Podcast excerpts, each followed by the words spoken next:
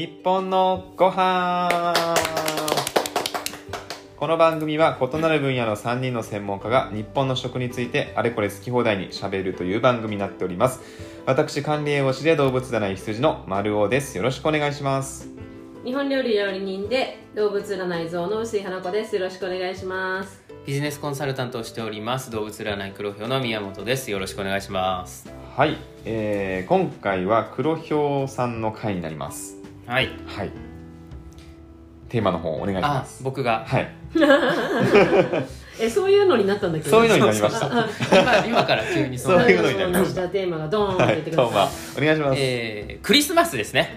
ああもうあれですね。この放送がアップさ23日だからもううんうんうん。明日明後日はい。ですね、まあ多分、えー、クリスマスの思い出がある人っていうのはほぼ全員じゃないですか？ない、うん。え？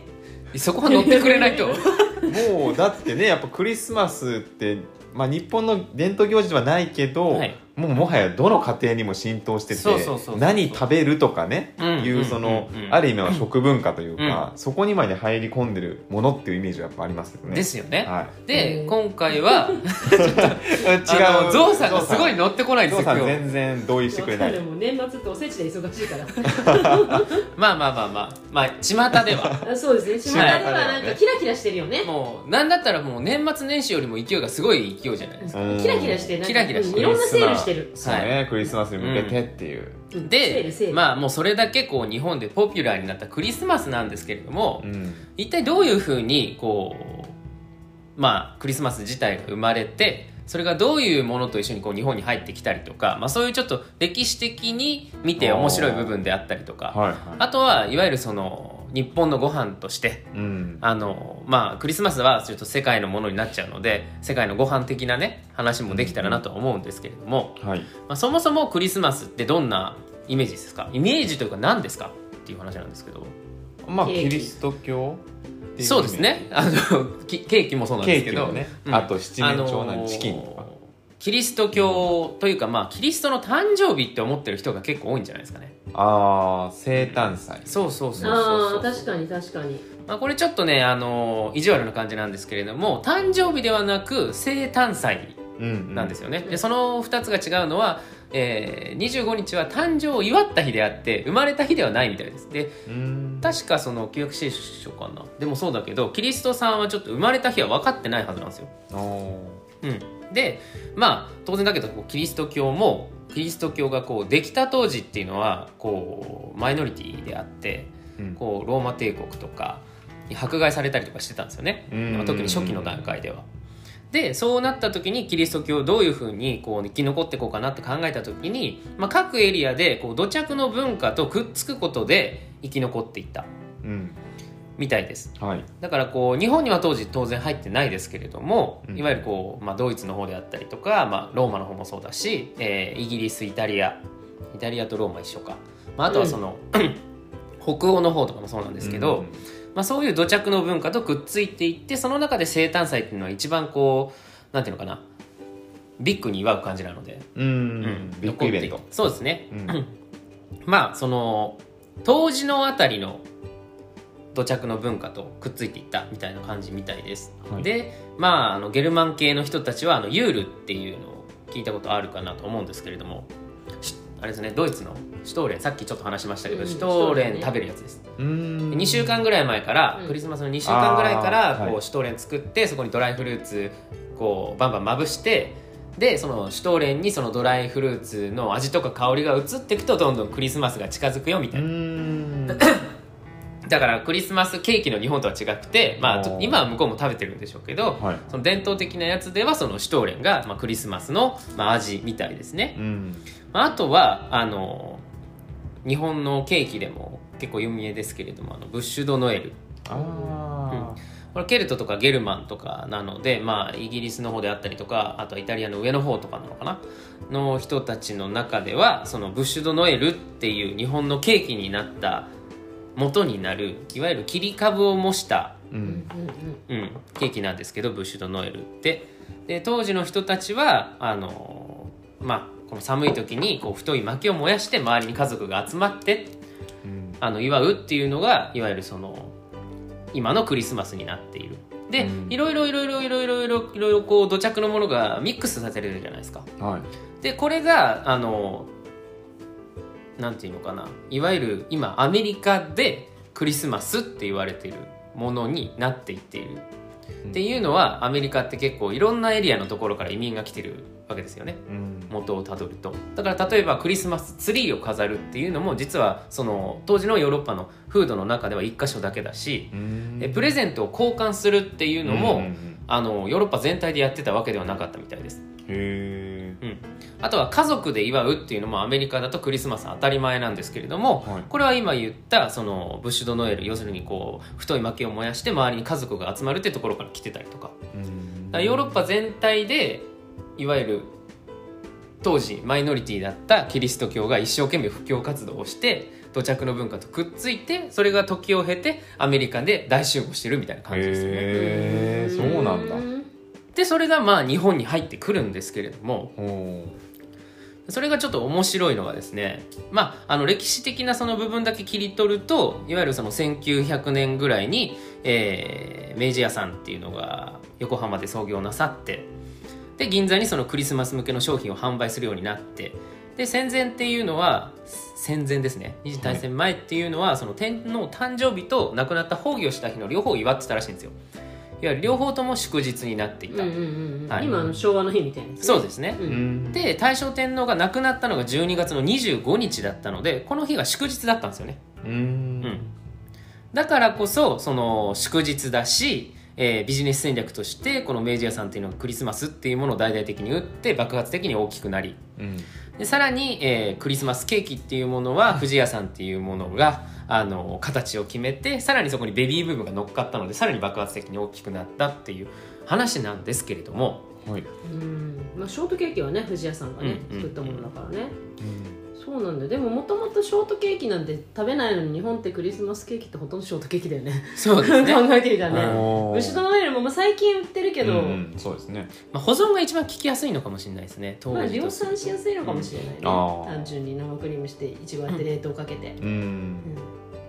うん。で、えークリスマスっていうのが日本にこう浸透してるじゃないですか。はい。でこれっていうのはいわゆるそのアメリカ的なクリスマスって言われてるやつで、うーん。えーさっきのちょっと小難しいキリスト教の話に戻るとどっちかっていうとそのプロテスタント系の人たち。はい。いわゆるその開放的なキリスト教の人たち。があのやるクリスマスなんですよ。うん。でじゃあカトリック系の国ってどうなのか、まあ、代表的なのはフランスだと思うんですけど。はい。うん。あのイギリスとかっていうのはねあのバイキングのノルドとかゲルマンとかにこう侵略されたりとかローマからパワーが行ったりとかで意外とこう多宗教に何度も何度もこう侵略されてるのでプロテスタントがよりそれに受け入れていかないといけないのでうん。大きくなれなかったんだけどフランスっていうのはあまりその多宗教にこう侵略されなかったので、えーカソリック系が強く残ってるエリアだそうです。うん。でうん。クリスマスといえば誰でしょう、サンタクロースそうですよね。すごい急に歌い始めた。誰ッキャスに大丈夫かなと。思ってうん。サンタクロースなんじゃないですか、はい。で僕が調べたところによるとこのカソリックの人たちからすると当時ですよ、はい。古い時代はそのこのサンタクロースっていうのはいわゆるその受け入れられてない行事の象徴というかうんいわゆるその原理主義のカトリックの人たちっていうのはクリスマスっていうものはキリストの生誕祭として受け取っていたのでうん。いわゆるそのキリスト教を布教する時に土着のものといろいろくっついたじゃないですか。はいはい。あれは受け入れてなかったみたいなんですよね。おー。そのだからサンタクロースっていうのはキリスト教がその土着化していく中で一地方のその文化と集合してできたものってことですか？はい。ちなみにこのサンタクロースさんって確か人なんですよね、うんセイント。そうですよね。うんうんうんうんなんか聞いたことある。そうそうそうそう。そう、あれだよね。なんかヨーロッパでサンタクロースって言わないよね。えっ、とドイツだとまた別の人がいて。シンタクラース？それはどこだっけ？シンタクラースとかもそうだよね。同じだよねシンタクロースは多分サンタクロースと一緒じゃないですか。あのセイントっていうのをさああーそうだよね。サンニコラ。言葉の違いそうそうそうそう。ね。だから呼び方も違うしなんかあれですよね。祝う日も違うしねヨーロッパ。うんうん。ううん。期間が結構違いますよね。うん。でその原理主義の人たちっていうのは自分たちのその生誕祭をしっかり祝いたいから、うん。その他っていうのをその不況の時には確かに受け入れてたんだけどうん。今はもう違うから嫌なんだそうです。だから当時のそのフランスではいわゆるまあ戦後ですね。二次大戦後のフランスでは、えー特にカレカあのカソリックの人たちの間ではそのサンタクロースっていうもの自体が異端だっていうふうな認識をして広場で燃やしたりとか、あのね。まあそれによって人が亡くなったりとかもしていたみたいですね。う。ん。ところが今となって今フランスももうクリスマスウェイじゃないですか。うんうん。ああそうなんですね。はい、うんそうなんですよ。うんうん。うんじゃあもうそれは過去のことなんですね。過去のことなんですよ。でなんでそうなったかっていうとはい。当時のその二次大戦後のフランス、まあ、特にヨーロッパ全域そうなんですけれども一次大戦も二次大戦も勝利したのはアメリカっていう大国じゃないですか。はいはい。だからこの二次大戦が終わった当時のフランスなんかは特にあのドイツで、ね、パリ解放なんかになっちゃってボロボロにされちゃったんでアメリカからかなり援助を受けてたみたいなんですよ。うんでその援助を受けるがゆえにそのアメリカの文化も受け入れていかないといけなくなってしまった。なるほど。ん。いわゆるそのギブアンドテイクね。そうですね。資本主義の大国がサンタクロースを連れてその原理主義の考え方をぶち破っていったみたいな感じですね。うん。でやっぱりお金には勝てずその自分たちのそのカソリック的な文化は捨てていかざるを得なくなってううんんいわゆる原理主義っていうのがどんどんどんどん今プロテスタントがめちゃくちゃ多いじゃないですか、うん。うん人数的には。あの原理主義が減っていったみたいな形らしいんです。うんうん。で結局そのアメリカっていう国が、まあ、資本主義が大きくなればなるほど世界中にサンタクロース文化が溢れていったっていう。だからうん。サンタクロースと資本主義ってうん。なんか表裏一体みたいな感じですね。あーまあその象徴というか。そうですね。だから資本主義の象徴がサンタクロースさんだとこれちょっと面白くないですか？なんかあれだよね。もともとサンタクロース、まあ、サンニコラさんはさいい人って。そうですね。あのね。靴に金貨入れた人ですね。そうそうでなんかあれだよね。もともとベルギーとかだと12月の6日とかに祝われるんだよね。ううん。んでその時になんかあのほらスペキュロスっていうお菓子をベルギーとかは配るわけ、うんまあ、フランスとベルギーつながって近いんですけどそのスペキュロスっていうお菓子をなんか子供たちがそれをなんかねこうひげ生やした赤い服着て、まあ、サンタクロースなんだけど、うん。まあまあまあそのニコラさんが歩いてきてロバに乗って歩いてくるのよでサンタさんあのニコラさんありがとうってスペクロスをもらうと子供たちが人参をあげるの。うん。でそれはそのニコラさんが乗ってきたロバに人参をあげるっていう風習があってそれが12月の6日で、うん。それがニコラさんのお祭り。でクリスマスっていわゆる25日はもうすごい厳かもっと厳かな。あ別になってるんですね。うんそうそうそうそう感じでそれがあのオリジナルのヨーロッパのうん風習だよっていうのをすごいヨーロッパの人たちはすごく言う。へだから24日とか25日にああいうふうにわーってなることはないんだよね。あでもパリとかかなりわーってなってますパリはだからいろんな そうそういろんなアメリカ的な感じになっちゃう。民族がいるからでしそうそうそうょでだってその地方になればなるほどそういうなんていうかすごくじ地味なって言い方変だけど、家族で、うんその静かに過ごすっていう、うん。どっちかっていうとすごい宗教色の強いなるほどなるほど。なんていうか儀式というか。儀式が、うん。私たちにとっての日本でいうとこの神事みたいのが、うん。あー。クリスマスいわゆる12月25日ででそのお祭り的なやつはその前にサンニコラ祭みたいのが12月のうん。6日だったと思うんだけど6日に行われるのがそのサンニコラ祭っていうお祭り。子供たちがわーってやるのはそっちっていうのがすごい特徴だったけどね、ユダヤ系の人たちちも結構長くやりますもんね。うん確かに、はい。俺ら11月ぐらいからもうなんかずっとなんか浮かれてるもんね、ある意味ね、うん。まあだから浮かれるエリアなんですけど。まあ、浮かれるエリアだと浮かれる方に行っちゃうんでしょうね。そうそうそうそう。まあ、だからそれがだからアメリカ的なのかうんもしれないけどそうね、ですね。じゃあじゃあ我々日本はっていうところなんですけどここはちょっとね僕のその予想の部分も入ってくるんですけど、はいいわゆるこう資本主義によってアメリカのこの資本主義っていう力によってこうサンタクロース文化が世界中に広まっていくじゃないですか。うんでキリスト教の原理主義の人たち、まあ、一番強いキリスト教の人たちからするとサンタクロースは異端児なわけですよ。はいで日本は当時、えー二次大戦負けて一番弱ってる時期ですよね、うん GHQ とかいろんな余興をこう飲んで飲んで飲みまくらないといけないうんっていう時期に、えー差し掛かってたわけなんですよね。うんでさっきも言ってる通りここ僕の推測なんですけれどもこのままだと世界的に見るとキリスト教ってその自分を善として他を悪とするような宗教で非常にこう排他的なものなんですよ。うん。でその原理主義のキリスト教っていうものが強い時代に我々は戦争に負けて受け入れないといけなくなったっていう時にですよ。日本ってまあ仏教があったりとかあのまあなんて言うんだろう精霊文化があったりとかっていうのが元になってて天皇制があってうん。で文化とかそういうものがこう息づいてたわけじゃないですか。はい。他の宗教を受け入れるってことはそこら辺を全部やっぱ否定しないといけなくなる特にキリスト教の場合は。っうん。てなった時に多分賢い人が考えたんだと思います。うん。うん、このサンタクロースっていう異端なものを思いっきり祝っておけばキリスト教を遠回しに否定することになるんじゃないのって。うん確かにキリスト教っていうものの中で今サンタクロースっていうものを我々は受け入れたように見えて生誕祭を祝ってるように見えるじゃないですか、はい。うん。でもその本流の本流の方ではサンタクロースを祝うやつはキリスト教じゃないって言われてたわけですね。ああど。もっともとね。うん。で金を稼ぐってことをメインに考えたこれちょっとおかしいな。金を稼ぐことをメインに考えた資本主義の中で、うんまあ、コカ・コーラさんとかがサンタクロースを爆発的に有名にしたと思うんですけど、うん。CM で最初に使ったんで。そういう資本主義のもとでえちやほやされている原理主義の人たちからは異端って言われているサンタクロースを取り入れることによってこうダイレクトにキリスト教をこうなんていうかな国から迫害せずにうん。当然負けてるから言えないんで、うん。うん、迫害せずに暗にキリスト教を外に追いやったみたいな。うん。もし当時そのこういうことをせずにキリスト教を受け入れてしまっていたら日本のその伝統的な文化っていうのは結構壊れてたと思うんですけど。うん。っていうのが僕の今回のそのクリスマスに対しての考察ですね。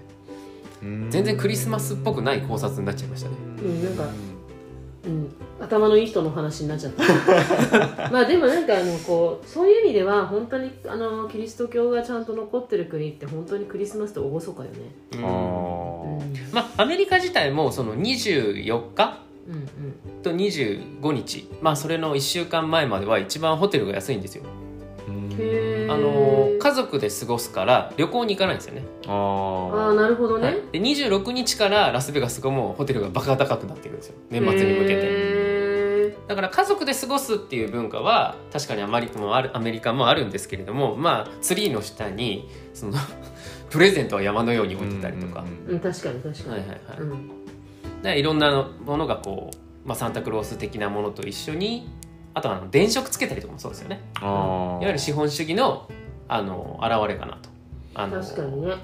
ボストンとかの方に行くとお金持ちのエリアではめちゃくちゃやるんですよね。うん。だけど当然お金のないエリアは寂しい感じなんですよ。うん。うんそういうのでやっぱり資本主義の表れになってってるのかなとは思います、ね、なるほど。うん。なんかそう思うと寂しいね。いやーだからこう日本はうまくやったんじゃないですか。まあまああのそこにね宗教を曲げずに行ったわけだから。そうそうそうそうそうだからこそこう多くのものが残ってだって天皇制が廃止されたっていうことはもうそこで本当は終わりなはずじゃないですか全部が。うん。ずっとこう続いてたものとして、うんそこがね残ってるところある意味すごいけどね、うん素晴らしいと思います、うん。だから多分本当に賢い人たちが戦後うまいことやったんでしょうね。うん。うん。うんしか言ってないですいやなんかうんもうそうかみたい そうなかなっていう。感じになっちゃいますけどねまあじゃあ何ですかね。あのなんか私がすごい不思議なのはなんでみんなイブを祝うんだろうか、ああそれ子供の頃から思ってました。うん。恋人たちの日になったからですよね日本では。へ？恋人 えクリスマスはが？そう恋人たちの日になったので家族の日じゃなくなったので、なるほどなるほど、はい、前夜夜夜を一緒に越したいんじゃないですか。ああはいい何を急に始めてるんだってクリスマスになる瞬間を一緒に過ごしたいってそういうことか。いやなんかさミサに行くとかならわかるんだけどうん。なぜみんなイブを祝うの？イチャイチャしたいからじゃないですか。でもさみんなお誕生日の日に会いたいでしょ？お誕生日に例えばカップルだったら。別にお誕生日の前の日に会いたい。誕生日っていう意識じゃないんじゃないですか。なんとなくなるほど2425祝祝うっていうか騒ぐみたいな、うんうんそれぐらいにしか思ってないんじゃないですかうんうんもうねゾウさんは全くクリスマスを受け入れてないのいやで。受け入れてないとは言ってます。受け入れてなくはないですよ。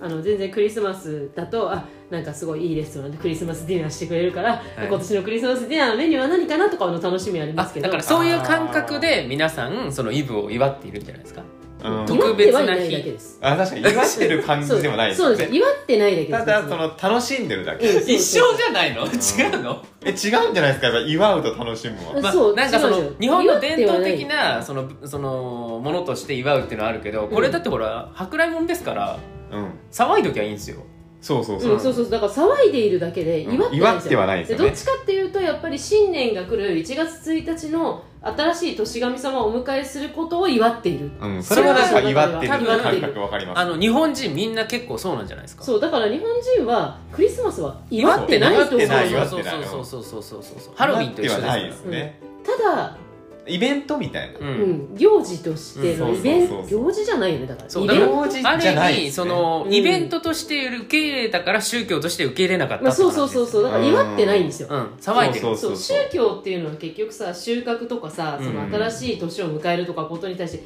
祝いと、さあの厄払いの概念だと思うんだけど、うん。祝ってないよね。そうそう。だからやっぱりそれを受け入れてないんだよ。受、け入れてない、うん。だからそれをあのこううまいこと否定したんですよねうん、多分否定してる否定はしてないんだろうけど受け入れてないんだろうね。多分みんな分かってないうちになんかそうそうそうそ暗黙だから絶対賢いやついるんですよ。なるほどね。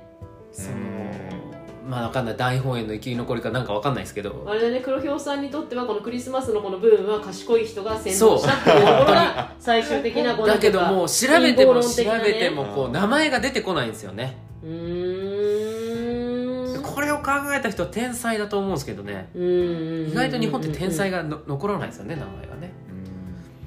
まあ、確かにね。でもそれをさ裏でコントロールしてるわけだからもう前に出てきたらそれがバレてるってことだからああそのことにはなってないはずだよ。ねでもなんかこうクリスマスが、うん。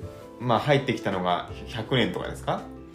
えっ、と以後よくです。1549年に入ってきたんですよ。あクリスマスってクリスマスのそのなんていうか今の今今みたいな感じの。サンタクロース。あそう、はいはい。サンタクロース。だからまだそうですね。100年経ってないんだって大戦後ぐらいいうことじゃないですか。70年とかでしょ、でも例えばじゃあ100年後200年後はい、うん、の日本でのクリスマスってどうなってんのかなっていう。ああそこはちょっと面白いなと思うんですよ。だからそれこそそのこの日本のご飯で日本の伝統みたいなのをバンバンバンバン推し進めていかないと、うん。もしかするとあのやられるかもしれないですね。そうだって例えば今の日本のなんだろう、伝統行事だったりまあななんですかね。そういう行事みたいな。新嘗祭とかもそうですよね。うん。まあ、新嘗祭はあれですけど、あれなんだろう、なんた七夕とか。ああで、もっそうともと中国じゃないですか。うんはいはい。でもそれがもう何百年とか経って、もう今はなんか日本人、多分日本のものって思ってる。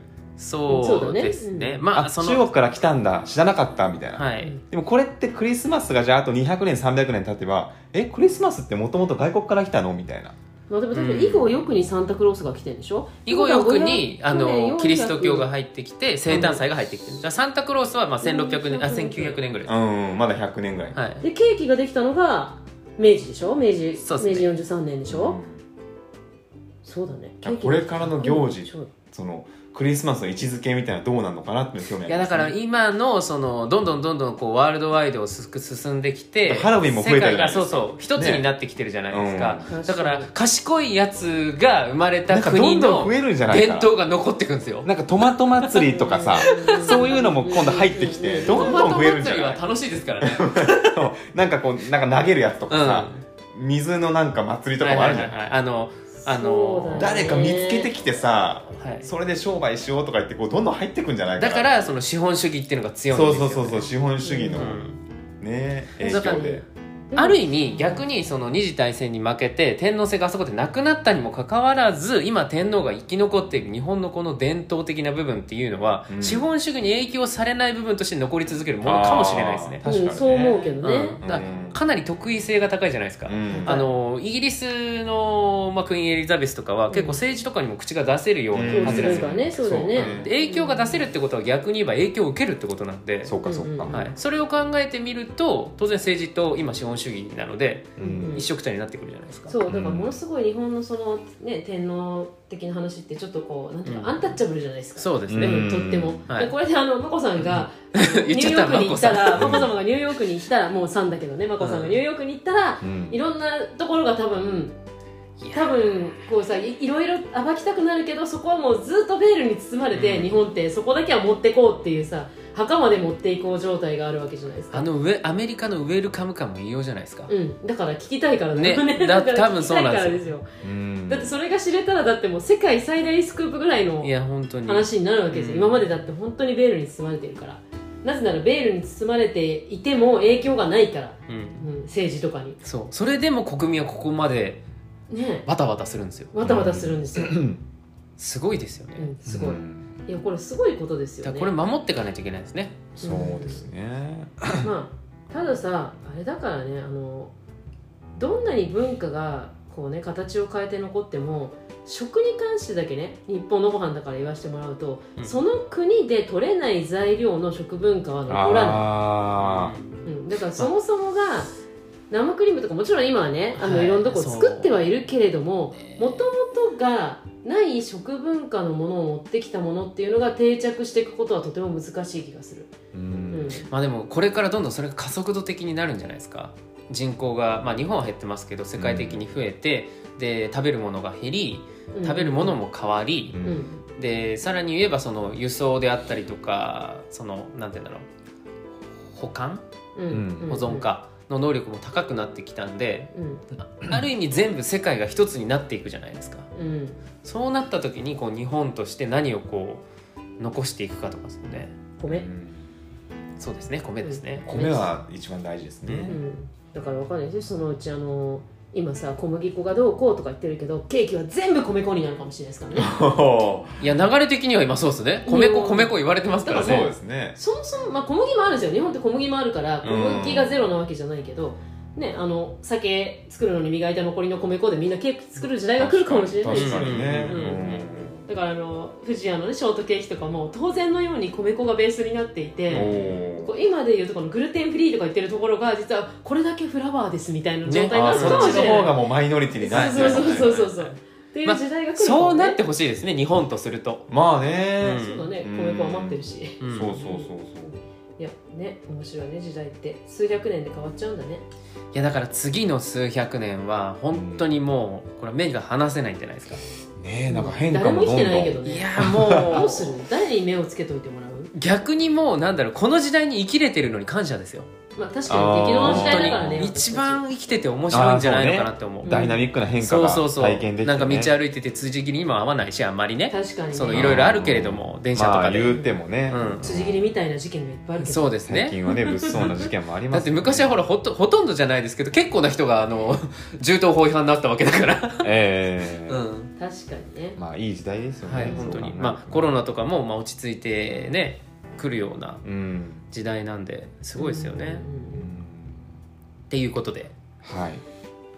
今回はクリスマスということクリスマスのいかがだったでしょうか？お話でございました、なんかさライトにするって言ったのにだいぶとヘビーなじゃあじゃあじゃあこれ調べてるうちにこれおもろいなってなっちゃったんですよ。これあれですかね。あもう一回あるか。今年中の配信はい。ありますね。はい。じゃあ皆さん良いクリスマスを。良いクリスマスを。良いクリスマおスを。過ごしください。楽しんできてください。はーい。はい、えーこの番組毎週木曜日の更新となっております。番組の感想をぜひインスタグラムやツイッターでお聞かせください。ハッシュタグは日本のご飯。カタカナで日本。ひらがなでご飯でぜひ投稿してください、えーそれではまた次回お会いいたしましょう。ありがとうございました。ありがとうございました。